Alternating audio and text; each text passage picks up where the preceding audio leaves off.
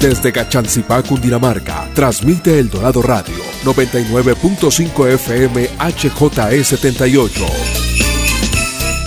Que en esta Navidad y en el nuevo año 2022, la paz, el amor, la solidaridad y la salud estén presentes en cada hogar del departamento.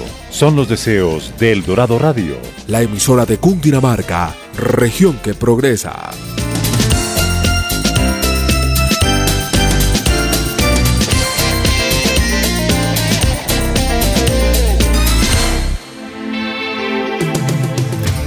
Atención emprendedores, ustedes tienen un espacio en El Dorado Radio. Emprendedores en busca de El Dorado nace para inspirar, motivar y lograr cambios reales en los negocios de nuestra región que progresa. Todo por El Dorado Radio, la emisora de Cundinamarca en alianza con la empresa Cresgo.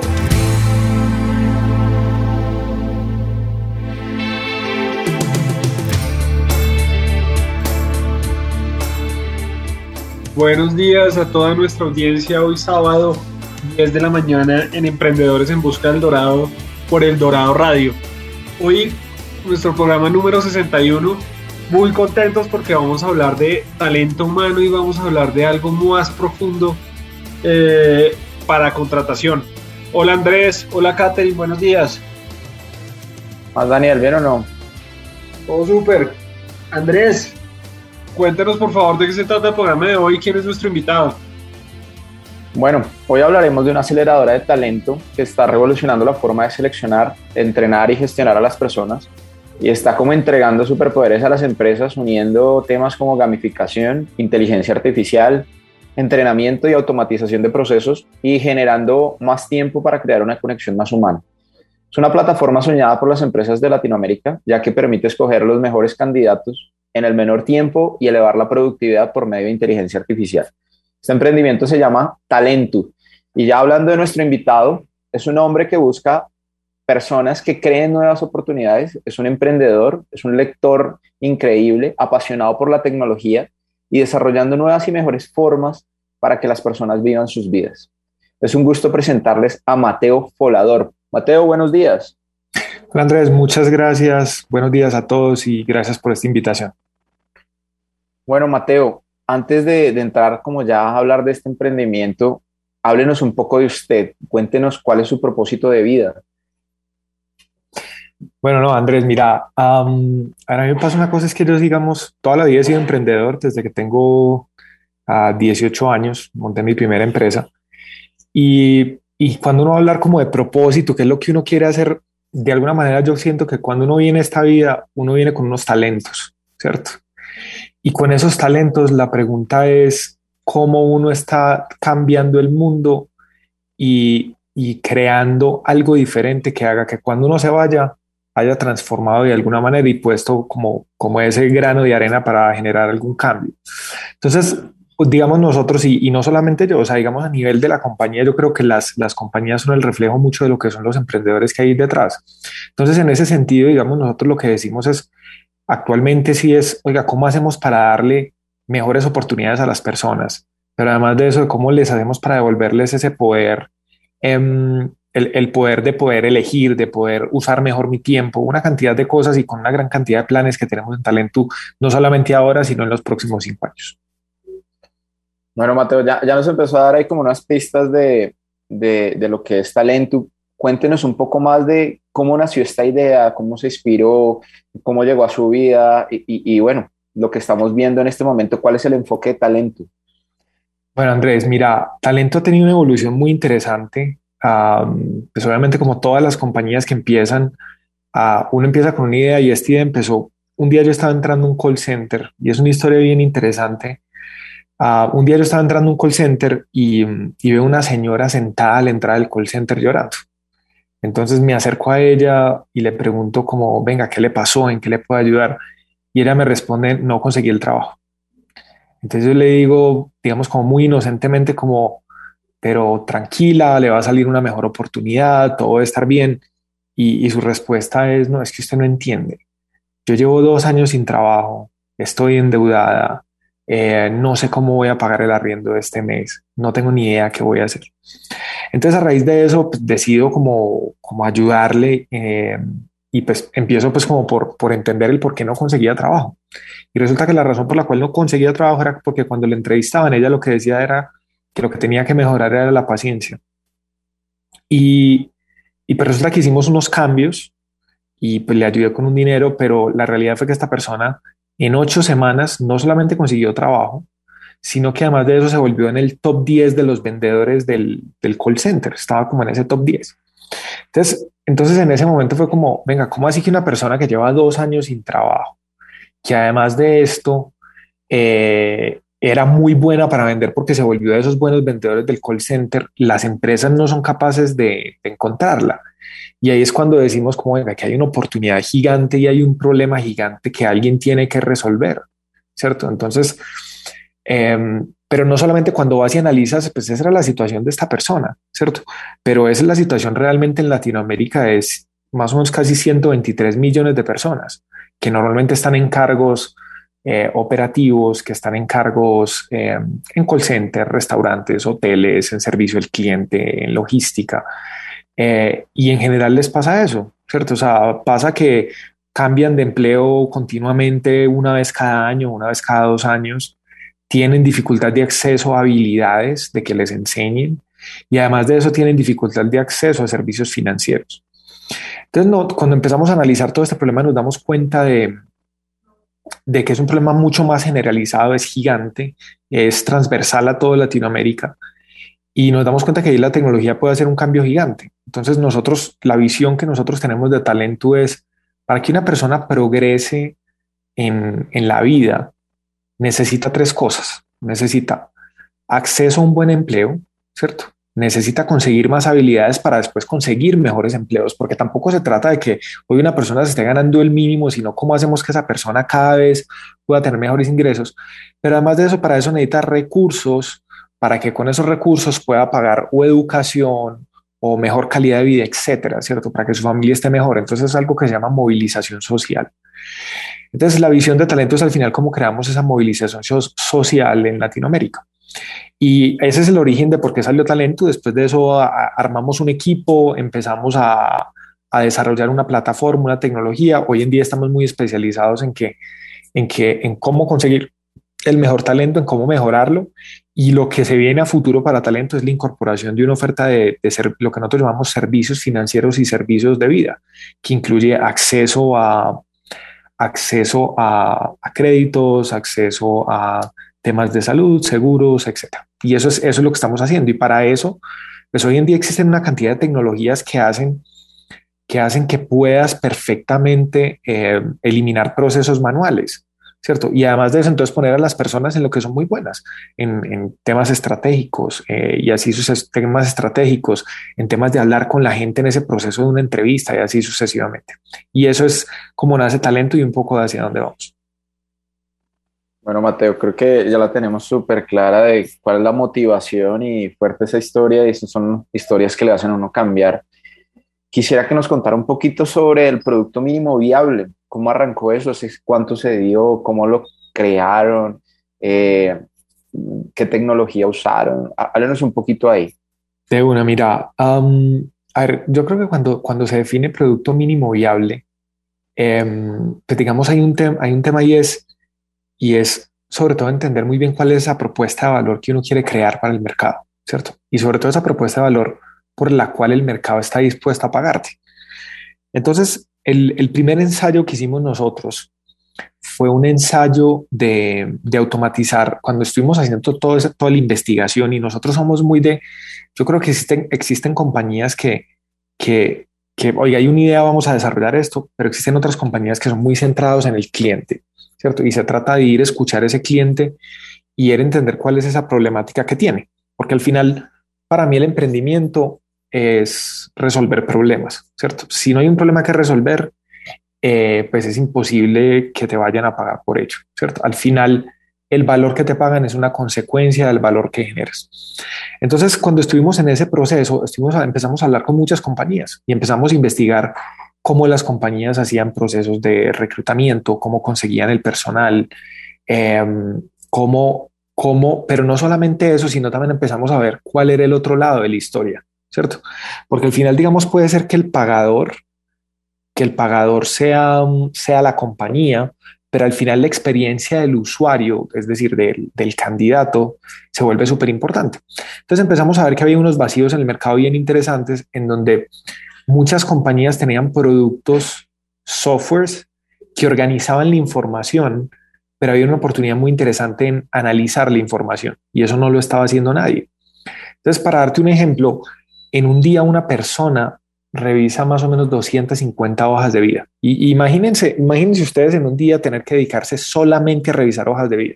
Entonces, normalmente una persona que lo hace muy bien revisa 250, una persona que lo hace normal revisa 180. Entonces, lo que hicimos fue empezar como a analizar ese tipo de cosas y empezamos a encontrar que había dos lugares donde había una oportunidad inicial. Había una oportunidad a nivel de análisis de información, había otra oportunidad entre emparejamiento de oferta y demanda, es decir, que estos candidatos puedan llegar a las ofertas indicadas, y empezamos a encontrar también una oportunidad a nivel de comunicaciones.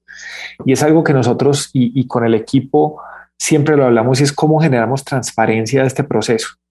Porque cuando una persona está buscando trabajo, y hay algunos estudios que hablan que buscar trabajo, ¿cuánto es? 8 de cada 10 personas dicen que buscar trabajo es una pesadilla. Porque básicamente cuando estamos buscando trabajo, y seguramente, y la audiencia, si en alguno, o seguramente a ustedes les ha pasado, y aprovecho y les pregunto, ¿les ha pasado que en algún momento les dicen esa frase de no se preocupe, nosotros le avisamos? Siempre pasa, siempre. Exacto. Entonces cuando empezamos a encontrar eso, pues básicamente fue lo que dijimos es, venga, que hay una oportunidad muy interesante de generar mejor transparencia, eso genera una mejor experiencia y a nivel de eso analizar los datos. Entonces el mínimo producto viable que nosotros sacamos era una funcionalidad que básicamente lo que hacía era que empezaba a analizar y categorizar esas hojas de vida. Solamente hacía eso. Empezamos por ese lado. Posteriormente a eso fuimos y ahí vimos que había una oferta de valor interesante para las compañías, pero estábamos muy enfocados en compañías muy grandes. Entonces ahí empezamos a desarrollar más temas de algoritmos que predecían quiénes eran los mejores vendedores. Y ese fue el mínimo producto viable con el que empezamos y posteriormente agregamos la capa de entrenamiento y ahora estamos agregando muchas más capas. Que sí nos dimos cuenta en ese proceso porque tuvimos un cambio muy interesante. Y ahorita cuando me preguntabas el tema del mínimo producto viable, no es lo mismo el mínimo producto viable para una empresa grande que el mínimo producto viable para una empresa pequeña. Nosotros nos empezamos a dar cuenta que las compañías grandes tenían muchos más procesos, pero las compañías pequeñas no tienen nada de procesos, no tienen nada estructurado. Entonces, básicamente la plataforma se volvía, entonces eran casos de uso mucho más simples. ¿Y a qué me refiero con procesos? Procesos me refiero desde entender cómo es esa experiencia. Oye, el usuario primero nos envía la hoja de vida, después viene a la entrevista, después le hacemos estas preguntas y que el proceso siempre es el mismo para lograr resultados consistentes continuamente. Entonces ahí, digamos, estábamos trabajando mucho con compañías grandes, compañías que tienen más de 1000 empleados, pero posteriormente vino el COVID y eso nos cambió la historia porque empezamos a hacer marketing digital y nos empezaron a llegar pymes. Y resulta que el caso de uso de las pymes era muy diferente. Como les contaba ahorita, son compañías que no tienen procesos. Entonces el caso de uso fue muy diferente. Entonces primero desarrollamos como un MVP enfocado a compañías grandes. Y lo que nos dimos cuenta es que esas compañías grandes nos pedían muchas integraciones, nos pedían personalizaciones. Y cuando después empezamos a trabajar con las pymes, la historia cambió completamente, porque las pymes ya no nos pedían tantas cosas. Era un caso de uso mucho más simple. Y ahí fue donde al final, a mediados del año pasado, dijimos, oiga, no, enfoquémonos en las pymes. Y es donde viene algo que es interesante, que después como el mínimo producto viable, viene uno a encontrar cuál es el canal viable de comercialización, ¿cierto? Y es cuál es ese canal ideal para llegar a esos clientes. Y bueno, y después vienen otros temas de encontrar el mensaje, todo este tipo de cosas. Entonces ese fue como el mínimo producto viable y después integramos el tema de entrenamiento. Algo que es muy importante es que la visión de nosotros es poder abarcar ese ciclo de vida completo, desde que la persona la están buscando hasta que la contratan y que la persona dure un tiempo determinado en la compañía. Entonces ayudarle a las compañías a poder mejorar todos esos procesos. Bueno, Mateo, y también usted dice que el reclutamiento remoto llegó para quedarse, ¿verdad? Y muy probablemente no se va a ir. Entonces, bueno, ya nos ha estado hablando un poco, pues, a quién va dirigido, pues a grandes, a pymes también, compañías. Y también queremos saber cómo es la forma correcta, ¿sí? La manera en que una persona o una empresa puede acceder a la plataforma y generar una oportunidad, o en el caso de una persona, encontrar una oportunidad. ¿Cómo sería este proceso, Mateo? Bueno, mira, voy a tocar como los dos temas por separado. Cuando estamos hablando de reclutamiento remoto, es que cuando llegó el COVID, seguramente a todos les pasaba que cuando iban a una entrevista siempre era presencial, ¿cierto? Y hablar de algo de reclutamiento remoto, oiga, vamos a hacer el reclutamiento en línea, pues, era absurdo.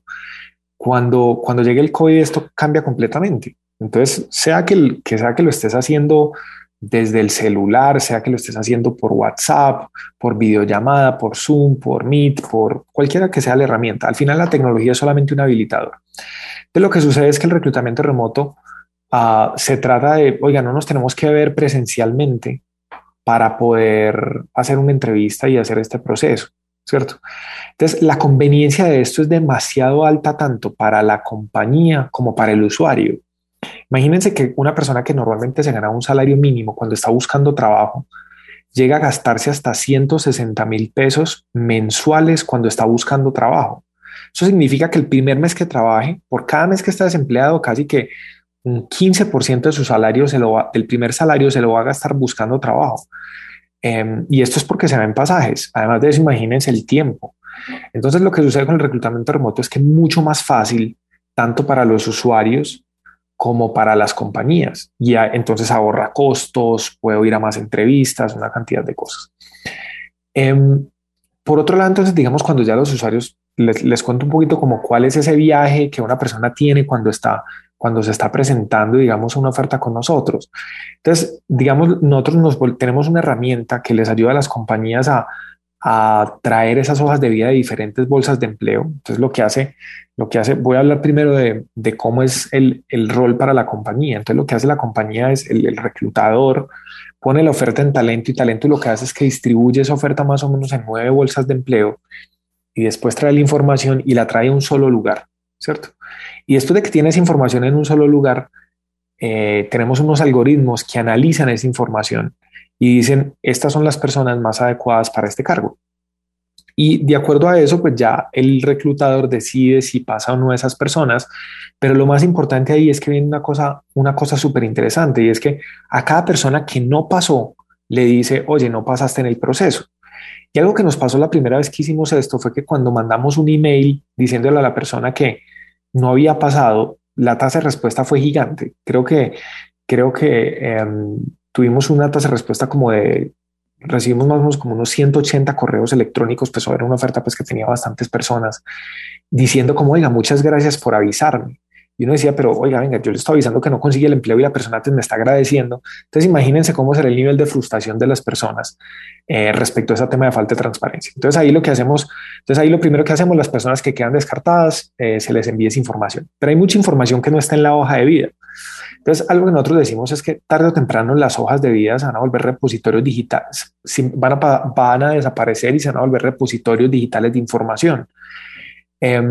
Y en ese proceso lo que hacemos es que después a la persona se le hacen más preguntas de cosas que no están en la hoja de vida, ¿cierto? Entonces esas preguntas se hacen automáticamente y la persona las puede responder mucho más rápido. Hay preguntas que pueden ser de selección múltiple, respuestas largas, pueden ser también video preguntas, y se les envía esta información y nuevamente el candidato responde, y lo puede responder hasta a cualquier hora, ¿cierto?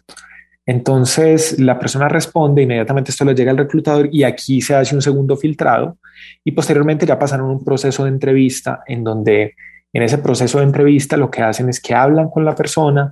Lo normal que se hace una entrevista puede ser por videollamada o si lo citaron presencialmente, y posteriormente ya pasa un proceso pues digamos de evaluación con algunos test psicológicos, de personalidad o psicométricos, y posteriormente ya pasa un proceso de contratación. Esa es digamos como la parte que nosotros hablamos de reclutamiento. ¿Cuál es la ventaja para la compañía y como esa propuesta de valor que tiene Talentu hacia las compañías? Que normalmente, y les voy a dar un ejemplo, normalmente contratando 5 personas a una compañía le toma 20 horas. Ese es el promedio. A algunas compañías les toma un poco más, un poco menos. Con Talentu lo que nosotros hacemos es que ese mismo trabajo lo pueden hacer solamente en 4 horas. Entonces, básicamente le estamos dando una cantidad de tiempo adicional que lo pueden enfocar en, en, en aspectos más estratégicos, que puede ser hablar con el talento, ciertas cosas muy específicas. Entonces, y posteriormente ya lo que hacemos es que, como les contaba ahorita, para que una persona pueda progresar también necesita más habilidades. Entonces tenemos hoy en día más o menos alrededor de casi 600 cursos disponibles donde los usuarios pueden ir a buscar capacitación para poder progresar y conseguir después más habilidades para conseguir un mejor trabajo y con eso tener un mejor ingreso. Y aquí es donde hablamos del tema de movilidad social.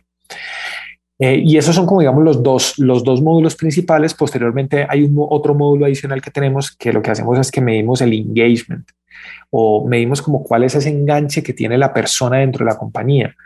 Que engagement es una palabra que no tiene traducción al español y es una combinación entre compromiso, motivación, felicidad, ánimo de estar haciendo las cosas. Entonces abarca como todos esos elementos y lo que hacemos con esto es poder ayudar a las compañías a gestionar mejor su equipo.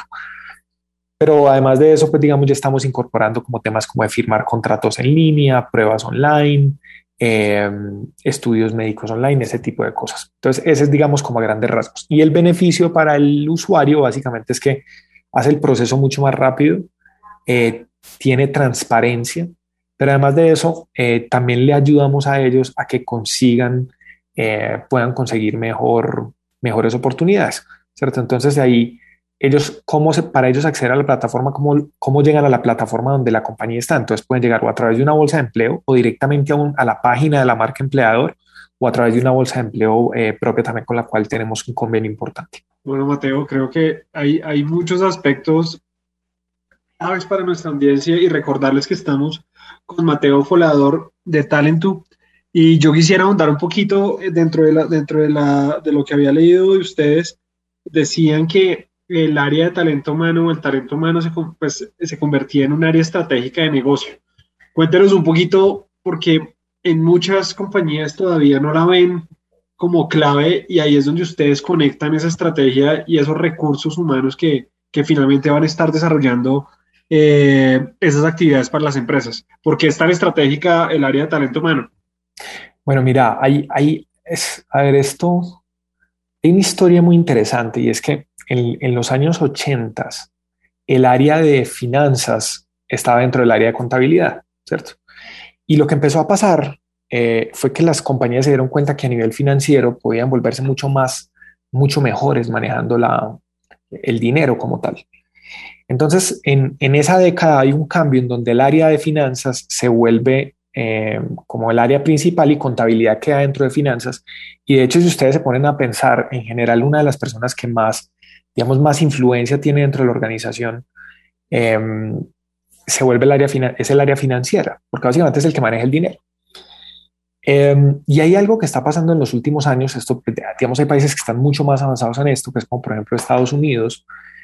Son mercados en los cuales las compañías, el área de digamos, como lo mencionaba, recursos humanos, se está volviendo casi igual de importante o más importante que el área financiera. Entonces, es decir, ¿qué es lo que ha sucedido? Hay un cambio en la forma, en cómo funciona el mercado, hay un cambio en la forma como estamos tratando y manejando el talento. Y a mí hay una cosa que me gusta mucho decir y me gusta cambiar esa palabra de recursos humanos. Ahí me gusta mucho más, digamos, como talento humano o en Estados Unidos compañías como Google se llama es como área de operaciones de personas. Pero digamos una de las cosas importantes y por qué hay ese cambio. Entonces si ustedes se ponen a pensar, existen solamente 3 áreas en la compañía que son transversales a todo. Uno es el área financiera, que es el dinero. La segunda es la tecnología, hoy en día con todo el tema de transformación digital que ha habido. Y lo tercero son las personas. Esas son las 3 cosas que tocan toda la organización. Sin embargo, las áreas de talento humano, digamos que todavía están como un poco relegadas y se habían quedado como un poco atrás. Entonces, ¿qué es lo que empieza a suceder en este cambio? Empieza a pasar que con todas las necesidades de que el equipo sea mucho más productivo, de que las personas hagan mejor su trabajo, de esas habilidades que yo tengo que traer para que mi equipo haga mejor su trabajo, las áreas de talento humano dejan de ser áreas transaccionales para volverse áreas estratégicas. ¿A qué me refiero con áreas transaccionales? Normalmente las áreas transaccionales, el recursos humanos es un área que se había vuelto muy transaccional. ¿En qué se enfocaba? Manejaba la nómina, hacía las contrataciones, administraba los cumpleaños, ese tipo de cosas, ¿cierto? Pero lo que empieza a pasar es que cuando empieza a haber esa necesidad de, oiga, tenemos que tener este talento, estos son los planes que tenemos dentro de 5 años, lo que empieza a pasar es que el área de talento humano tiene que empezar a planear esa y a proyectar estratégicamente cuál es ese talento, cuáles son las habilidades que tienen que llenar, cuáles son esas brechas de talento que tienen que cerrar. Entonces, digamos, en compañías en Estados Unidos que ya el área de talento humano no maneja la nómina la maneja el área de finanzas. Entonces, el área financiera se enfoca en, oiga, ¿cuál es el dinero que necesitamos para nosotros ejecutar nuestro plan a 1 año, 2 años, 3 años? Pero a la vez con ese plan estratégico, oiga, ¿cuál es el talento y las personas que necesitamos para ejecutar a 1, 2, 3, 4 años, ¿cierto?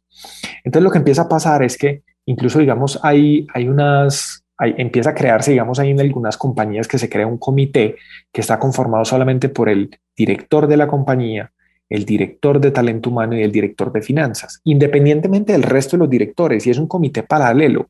¿Por qué razón? Porque se vuelven 2 de las áreas más importantes. Obviamente Estados Unidos tiene una evolución mucho más alta. En Estados Unidos, digamos que tienen, digamos, un mercado que todavía, digamos, no es tan operativo como el nuestro, ¿cierto? ¿A qué me refiero con esto? En Colombia, 9 de cada 10 empleos son personas en cargos principalmente operativos, pero ha habido una transformación, ¿cierto? Y esto es lo que va a empezar a pasar. Entonces, en la medida que empezamos a necesitar mejor talento, pues digamos, las compañías van a ver que esas áreas de talento humano son más estratégicas, y de hecho ahora con el COVID pasó eso.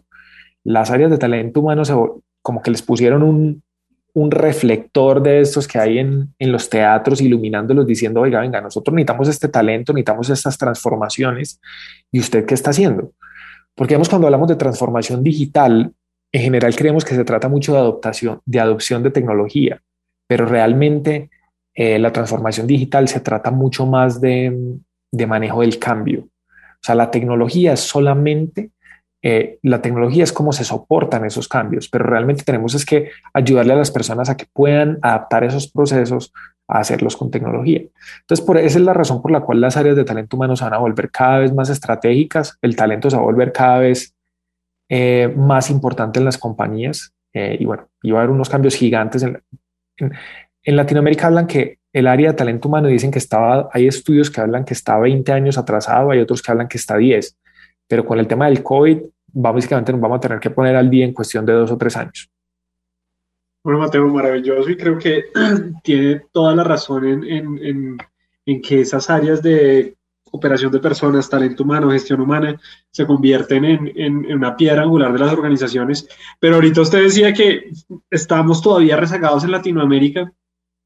¿Cómo ha sido esa interacción, y ustedes que lo han vivido, de qué tan avanzado están los equipos de talento humano con la tecnología, y que han visto que todavía falta por avanzar para estar al nivel de países más avanzados como Estados Unidos y algunos en Europa? Mira, Daniel, hay una muy buena pregunta. En Latinoamérica pasa una cosa, es como les decía, veíamos el tema de talento humano muy transaccional, ¿cierto? ¿Por qué razón? Hay varias razones. Entonces, anteriormente, digamos, el mercado de talento era un mercado que era muy dominado por las empresas. ¿A qué me refiero con esto? Vámonos un poquito más atrás, 10 años, 15 años, lo que una empresa hacía era que una empresa decía, tengo una vacante, la publicaba en el periódico y le empezaban a llegar un montón de hojas de vida, ¿cierto? Hoy en día, por la facilidad de búsqueda de trabajo, lo que sucede es que una persona puede entrar a 10 portales, encontrar miles de ofertas y presentarse a, yo qué sé, unas 100 ofertas en un día, ¿cierto?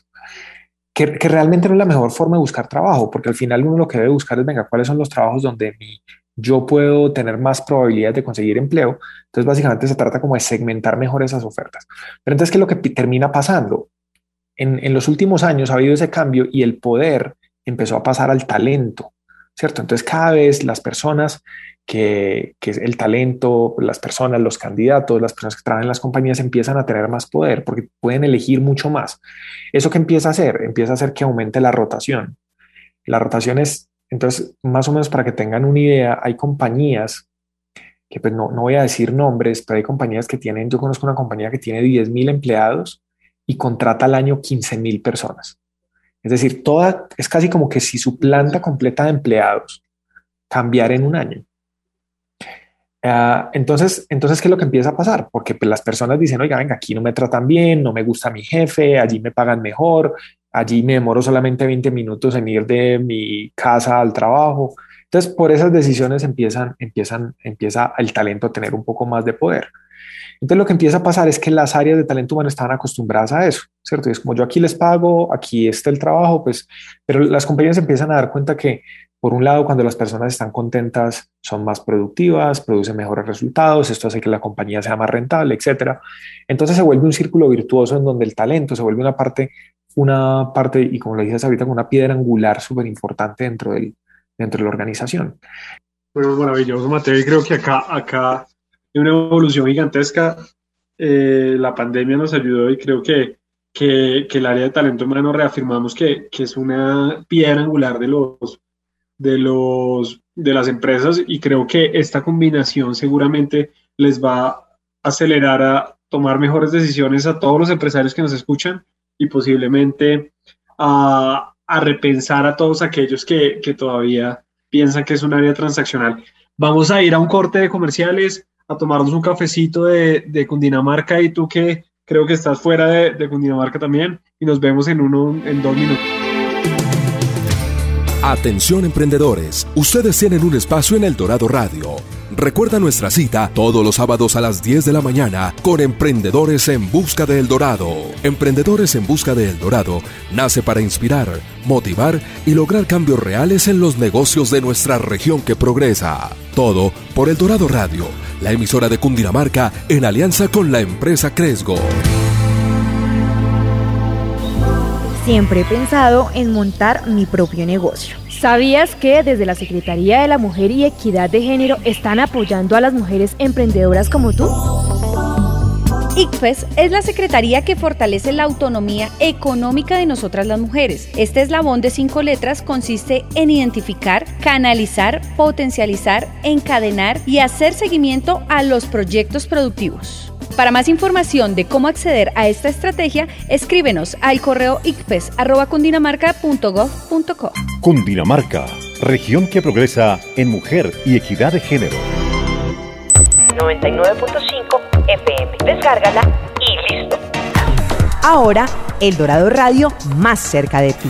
Descarga nuestra aplicación para celulares Android. Solo debes ir a tu tienda de aplicaciones y buscar El Dorado Radio 99.5 FM. 99.5 FM. Descárgala y listo. A disfrutar de la mejor programación. El Dorado Radio, la emisora de Cundinamarca, región que progresa. Carlos Darío es un hombre conocido de Cundinamarca, el mejor trabajador. Monta su cicla todas las mañanas, a tempranas horas se va a camellar. En carretera es fácil distinguirlo, pues usa casco y chaleco reflectivo.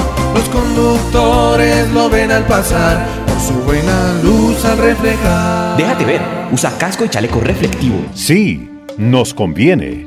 Utilizar casco y chaleco reflectivo. Una campaña de la Secretaría de Transporte y Movilidad de Cundinamarca, región que progresa por la vía de la vida. Muy cerca de Bogotá encuentras todos los climas, todas las actividades, gastronomía, música, cultura. Descubre la magia de los deportes extremos, caminatas, el senderismo, recorrer un bosque o hacer una fogata. A Cundinamarca yo voy. Invitan Ministerio de Comercio, Industria y Turismo y Fontur. Atención emprendedores, ustedes tienen un espacio en El Dorado Radio.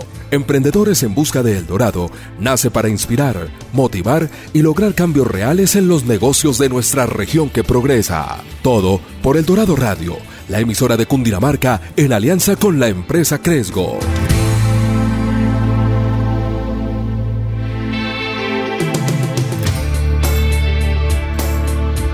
Volvemos a Emprendedores en Busca del Dorado con Mateo Folador, CEO de Talentu y cofundador de Talentu, que nos viene contando de su de su experiencia, de todo lo que han venido construyendo a partir de la iteración y de esa gran propuesta de valor que tiene Talentu. Ahora entramos a una sección bien interesante, a contar un poquito a nuestros oyentes sobre aprendizajes, retos, todo ese tipo de aspectos que seguramente han vivido en Talentu y que nos aportarán, le aportarán mucho valor a aquellos que nos escuchan. Andrés, por favor. Mateo, el año pasado Forbes publicó un artículo donde confirma que Google le puso el ojo a Talentu. Suponemos que esto fue una gran oportunidad y un reto a la vez para ustedes. ¿Cómo vivieron este tiempo con el apoyo de Google? Pero mira, para nosotros fue una historia, digamos, el año pasado fue un año muy interesante, porque nosotros empezamos a principio de año y pues veníamos bastante bien, veníamos creciendo muy bien.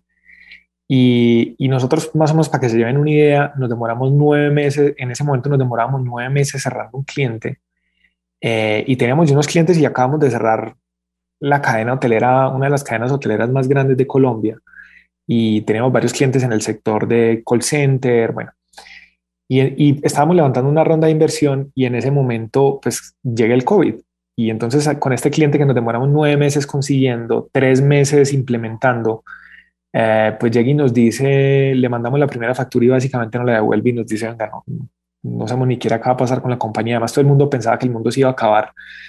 Entonces, pues en ese momento sucedió eso. Además, teníamos una ronda de inversión que había sido supremamente rápida de conseguir. Y cuando cae el COVID, pues lo que nos pasa es que los inversionistas se nos empiezan a echar para atrás y nos dicen, venga, no, yo no sé qué va a pasar, yo no sé si puedo cumplir este compromiso. Y se nos echan para atrás más o menos pues una suma importante de inversión. Y entonces pues lo que empieza a pasar es que pues obviamente estábamos en un mercado en que estábamos hablando de una compañía que trabajaba en temas de reclutamiento y procesos de automatización de reclutamiento y entrenamiento, y en ese momento las compañías no estaban contratando, sino que estaban echando gente. Entonces lo que empieza a pasar es, ok, bueno, tenemos que ver qué vamos a hacer. Empezamos a hacer una cantidad de cambios y a final de año pues llega Google y nos... al final ya nos llega Google y entramos al programa de aceleración de Google. Entonces digamos que fue muy interesante porque Google nos puso unos desafíos en la forma de, digamos, en el programa de Google nos pusieron unos mentores increíbles, donde por mucha experiencia, y nosotros tenemos un equipo muy bueno que son personas que vienen de ser vicepresidentes de Sodexo, de OLX, directores pues con mucha experiencia. Sin embargo, nos pusieron a pensar mucho y nos pusieron a pensar en qué era, oiga, venga, qué es lo que ustedes están haciendo, cómo pueden crecer mucho más rápido. Y hay una cosa que sucede y es, uno muchas veces termina complejizando mucho las cosas, y se da cuenta que muchas veces cuando entre más uno simplifique, más rápido puede escalar, ¿cierto? ¿A qué me refiero con esto? Entre más simple haga uno la comunicación, el mensaje, lo que está contando, el producto, la forma como lo entendemos. Entonces ahí nos empezaron a ayudar en temas de usabilidad, que básicamente es cómo se usa el producto, ¿cierto? Para que un usuario y como les contaba que estas áreas de talento humano no son tan expertas en tecnología, entonces no son como muy, digamos, muchas veces sí les cuesta, digamos, el uso de plataformas. Entonces nos empezaron a asesorar mucho en temas de usabilidad, en temas de cómo vender más rápido, en temas de cómo alinear más ese mensaje con la audiencia, en temas de ir a hablar con los clientes, desde la forma en cómo construíamos el producto. Entonces lo que empezamos a hacer es ir a hablar más con los clientes, venga, ¿cuál es el problema que ustedes tienen? Alinearnos mucho más como equipo. Y lo que fue muy interesante fue que en todo este proceso de cambio, pues nosotros hicimos una resegmentación del mercado, ¿cierto? Entonces pasamos de estarle vendiendo a compañías muy grandes a empezar a venderle a compañías más pymes, más pequeñas, a eliminar ciertos elementos del producto. De hecho, hubo como líneas de negocio que matamos, porque dijimos, venga, dentro de esta visión que tenemos, definitivamente esto no va. En ese momento, pues digamos, este año, gracias a eso, este año empezamos a trabajar en México. Ya nosotros tenemos presencia en Colombia y México, pero digamos lo que nos hizo Google fue un tema de transferencia de conocimiento, y uno muchas veces siempre cree, yo creo que uno como emprendedor y en general, yo creo que uno tiende mucho a fijarse en las dificultades que hay y no se fija en los recursos que hay y muchas veces en el equipo que uno tiene, ¿cierto? Entonces una de las cosas que sucedió con Google fue que fue muy interesante porque lo que nos dimos cuenta era que teníamos un muy buen equipo, sabíamos que teníamos muy buen equipo, pero digamos en ese, algo que nos ayudó Google mucho fue alinearnos mucho hacia tener ese objetivo súper claro y con un foco súper claro. Y es que el mayor valor que puede generar talento en las compañías es un tema de cómo hacer cómo es emparejamiento. En inglés esa palabra se dice match. En español también digamos como que, digamos que es un término que también se usa en español, pero yo no he podido encontrar en español como esa palabra perfecta para definir esto, y es como ese emparejamiento. Y ese es emparejamiento donde lo que hacemos primero era entre candidatos y ofertas de trabajo, pero después entre trabajadores y cursos para aprender nuevas habilidades, pero a futuro entre trabajadores y servicios financieros, entre trabajadores y seguros, trabajadores y servicios de salud. Y lo que nos encontramos era que nosotros ahí teníamos una ventaja gigante, una ventaja competitiva, porque ya tenemos más de 1,5 millones de usuarios registrados en el ecosistema nuestro, pero además de ese 1,5 millones de usuarios, tenemos toda esa data organizada que hace que las compañías puedan hacer su trabajo mucho más rápido. Entonces ahí es donde estamos trabajando en incorporar esta oferta de valor. Es mucho más amplia, y pues la experiencia de haber pasado por la aceleradora de Google realmente fue algo increíble, donde no solamente hubo transferencia de conocimiento a nivel de tecnología, inteligencia artificial, a nivel de cómo construir el producto y saber y tener muy claro cuál es el problema que estamos resolviendo. Y había algo que nos decían mucho en Google, yo me acuerdo que teníamos mucho esta conversación con uno de las personas que diseñó el algoritmo que maneja Waze, ¿cierto? El algoritmo que te dice que tiene Waze por detrás. Una de esas personas estaba dentro de los asesores, y cuando nos sentábamos nosotros llegamos, venga, es que esto es... Y siempre uno como emprendedor muchas veces tiende a enfocarse en las soluciones en vez de ir a ver cuál es el problema. Cuando por el contrario uno ve cuál es el problema, después las tecnologías que se usan para encontrar ese problema, es mucho más fácil definirlas y uno logra ir mucho más rápido. Entonces, más o menos para contarles un poquito de resultados de lo que generó esto, gracias a Google nosotros montamos un proyecto que es, cambiamos talento un poco en el enfoque y se volvió un proyecto mucho más ambicioso, mucho más grande, que soluciona muchos más problemas, pero que además de eso, la forma de construir el producto nos cambió, porque empezamos a volvernos mucho más, ya éramos centrados en el cliente, pero nos volvemos a volver mucho más estrictos. Entonces yo les doy un ejemplo. Yo soy el director de Talentu, pero yo no soy el que dirijo como la ruta del producto. La ruta del producto la dirige el equipo que está diseñando el producto. Obviamente hay negociaciones, yo aporto, doy mis ideas, cuando están, digamos, tienen alguna duda, nos alineamos, pero yo en general no estoy aportando, no estoy definiendo cuál es esa ruta de producto, sino que hay un equipo, y para eso cuando tú tienes personas muy buenas, pues básicamente lo que hay que dejarlos es dejarlos que ellos puedan hacer su trabajo, ¿cierto? Entonces también es un tema de la forma como manejamos el equipo, la transparencia que hay, la honestidad que hay, etcétera. Entonces, digamos, ese fue como, para nosotros Google fue la verdad como lo que uno diría como un game changer de lo que estábamos haciendo. Bueno, Mateo, pues qué chévere esa oportunidad con la aceleradora de Google. Y bueno, ahora queremos hablar un poco más del reto, pues específicamente de la pandemia. Pues anteriormente hemos entrevistado algunas startups, también pues otros emprendimientos, pero algunas han tenido que vivir pues transformaciones específicas. Otras pues les ayudó mucho la pandemia para crecer de una manera pues sorprendente. Y en el caso de Talentu, ¿qué fue lo que tuvo que transformar en los primeros meses pues para seguir creciendo o no de pronto quedarse estancada o no quedarse quieta? ¿Qué fue como ese algo específico que tuvieron que transformar para seguir en medio de pandemia?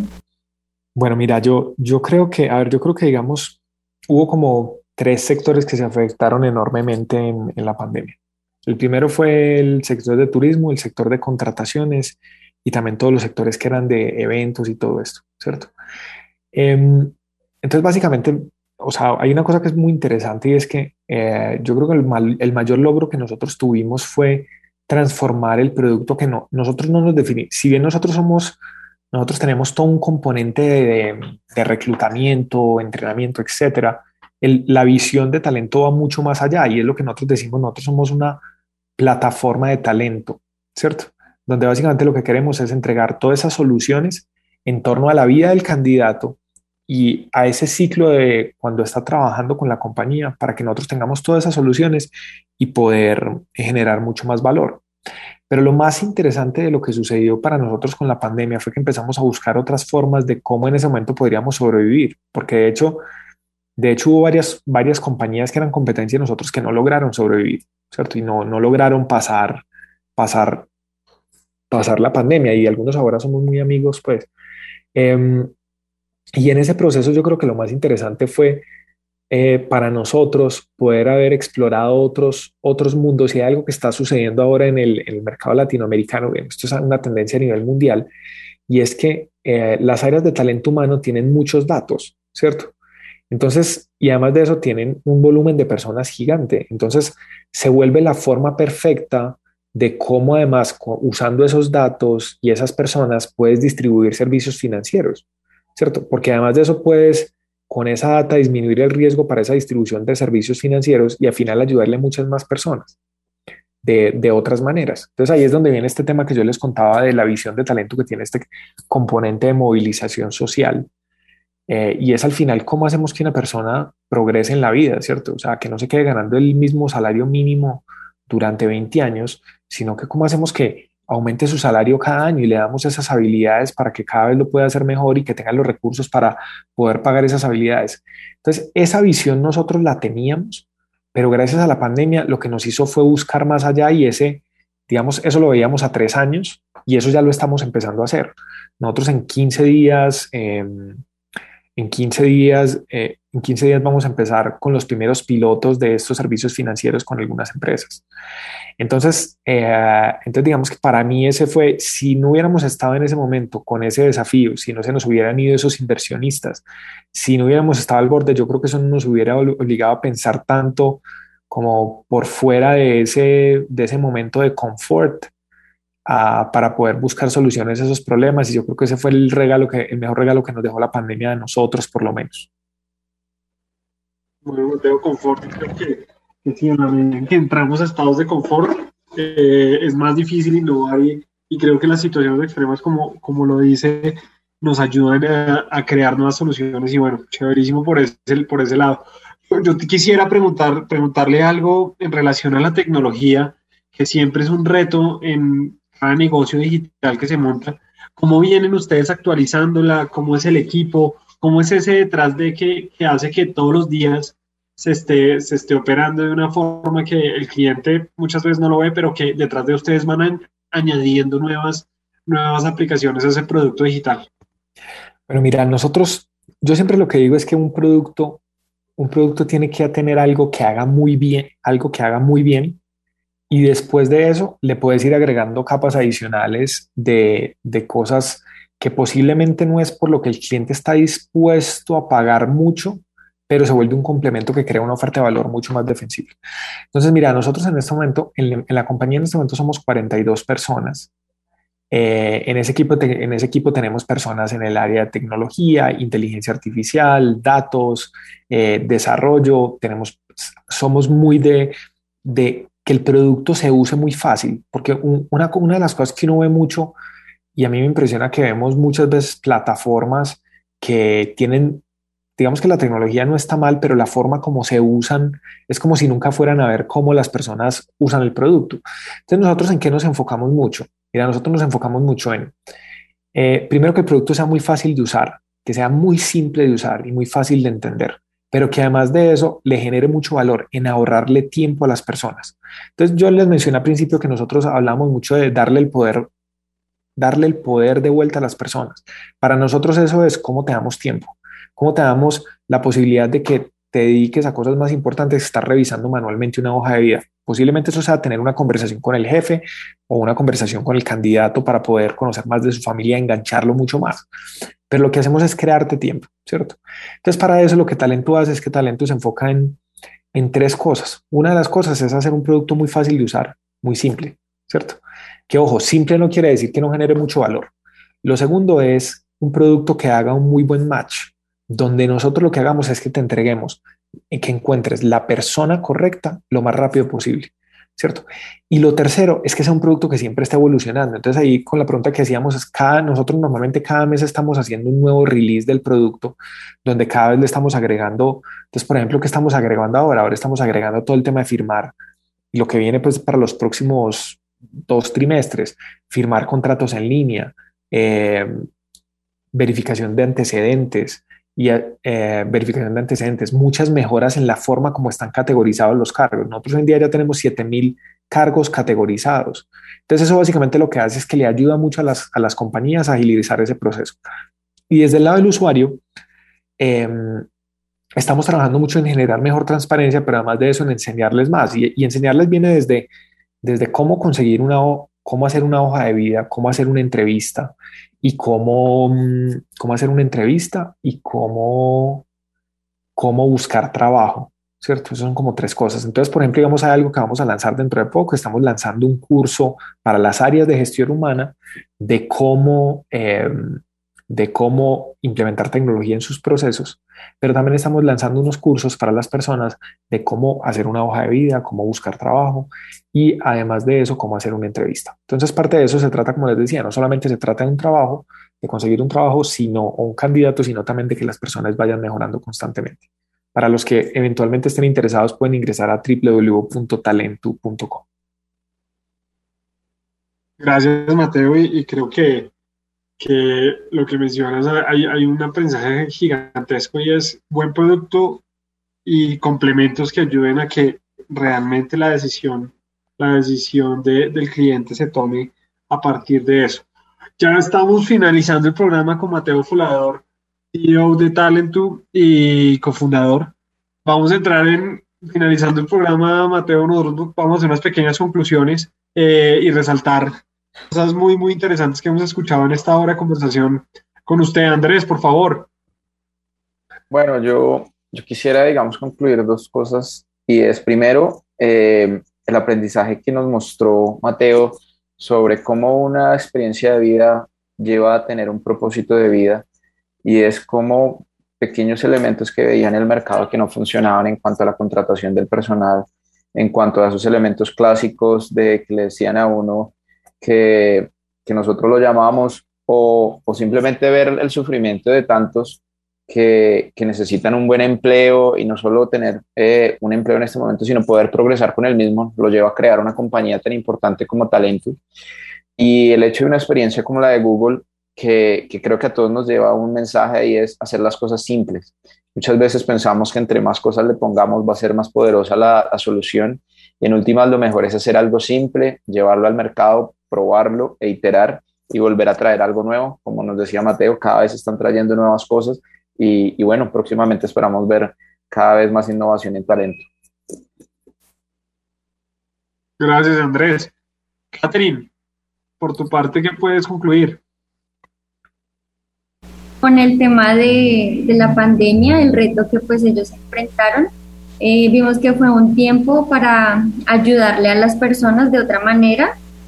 Y bueno, ya que Talentu tiene un componente de movilización social, ya después les ayudaron a las personas a aumentar sus habilidades, a mejorar sus condiciones de vida. Y algo muy interesante era que ellos tenían una visión a 3 años, pero con el desafío de la pandemia y pues estar al borde así del abismo, esto hizo que ellos pues aceleraran esa visión y entraran a nuevas oportunidades para pues beneficiar a los usuarios con los cursos que tienen o con el producto de financiamiento que pues están próximos a lanzar. Y bueno, eso fue la conclusión. Katherine, muchas gracias. Por mi lado, y creo que hay grandes aprendizajes, creo que hay un primero que Mateo nos contaba la historia y muy cierta de la relevancia que muchos años atrás tenía el área de finanzas, que todavía los tiene y que se cataloga como estratégica dentro de una compañía. El área de talento humano cumple la misma función, ya no siendo un área operativa, por decirlo así, sino un área más estratégica que tiene datos y que seguramente aporta en aspectos de consecución, fidelización y retención de ese talento humano. Eso creo que es súper importante para tenerlo muy presente. Entonces, cuando seguramente querramos buscar alguna persona y estemos en una pyme, como muchos de los que nos están escuchando seguramente En Talentu podremos encontrar esa solución. Y por el lado de todo este tema tecnológico, creo que nos dice algo clave que ya mencionaba, y es enfoquémonos en generar un producto base. Después se van generando, como Mateo lo decía, capas que lo van mejorando, y esa oferta de valor al cliente cada vez es mayor. Katherine lo mencionaba, y ya hoy hay un producto, un aprendizaje gigantesco con un producto de financiamiento y de beneficio para todos los equipos de trabajo. También el foco que ellos han definido muy claro, y en esa propuesta de valor lo definen muy bien, y lo llevan a que el tiempo tiene que ser, el tiempo que dan ellos a todos sus clientes es mucho mayor para hacer cosas más importantes que seguramente los aspectos operativos. Y finalmente resalto un aspecto clave y para casi finalizar, y es la simplicidad. Creo que Mateo nos habla, llegar a esa simplicidad sin perder la esencia es de gran relevancia, y creo que muchas veces llegar a eso tiene mucho trabajo, pero sí menos en estos casos es más. Entonces creo que es un mensaje gigantesco que nos lleva a simplificar, a hacer las cosas más fáciles, a buscar que los mensajes sean más concretos, y de pronto no buscar decorarlos de una forma larga y compleja, sino buscar que sean sencillos, y ha sido el camino de Talentu en estos años. Bueno, eso por mi parte, Mateo, agradecerle primero por acompañarnos, agradecerles por esta hora que creo que nos genera grandes aprendizajes, a la audiencia también. Y para despedirnos, Mateo, quisiéramos una frase de motivación para esas emprendedoras y emprendedores que nos escuchan. Bueno, yo creo que si me preguntaran eso, yo lo que diría siempre es nunca paren de aprender. Yo creo que al final, si en la medida que uno se da cuenta de que uno tiene mucho por aprender, siempre cada día se puede volver mejor. Bueno, Mateo, maravilloso. Creo que es un gran mensaje para toda nuestra audiencia. Y bueno, nuevamente agradecerle a Katherine y Andrés. Nos pueden seguir en Cresgo, @Cresgo en Instagram y LinkedIn, y visitar nuestra página web www.cresgo.com. Esperamos cualquier duda y preguntas que quieran hacerle a nuestros invitados al dorado @Cresgo.com y en la línea WhatsApp 301-558-11. No siendo más, nuevamente gracias. Los traeremos, volveremos a ver el otro fin de semana con nuevas sorpresas, nuevos mensajes poderosos como los de Mateo hoy. Y bueno, muchísimas gracias a todos. Chao, Mateo, chao a todos.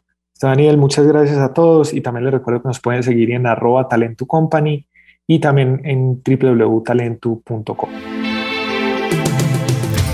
Atención, emprendedores, ustedes tienen un espacio en El Dorado Radio. Recuerda nuestra cita todos los sábados a las 10 de la mañana con Emprendedores en Busca de El Dorado. Emprendedores en Busca de El Dorado nace para inspirar, motivar y lograr cambios reales en los negocios de nuestra región que progresa. Todo por El Dorado Radio, la emisora de Cundinamarca en alianza con la empresa Cresgo.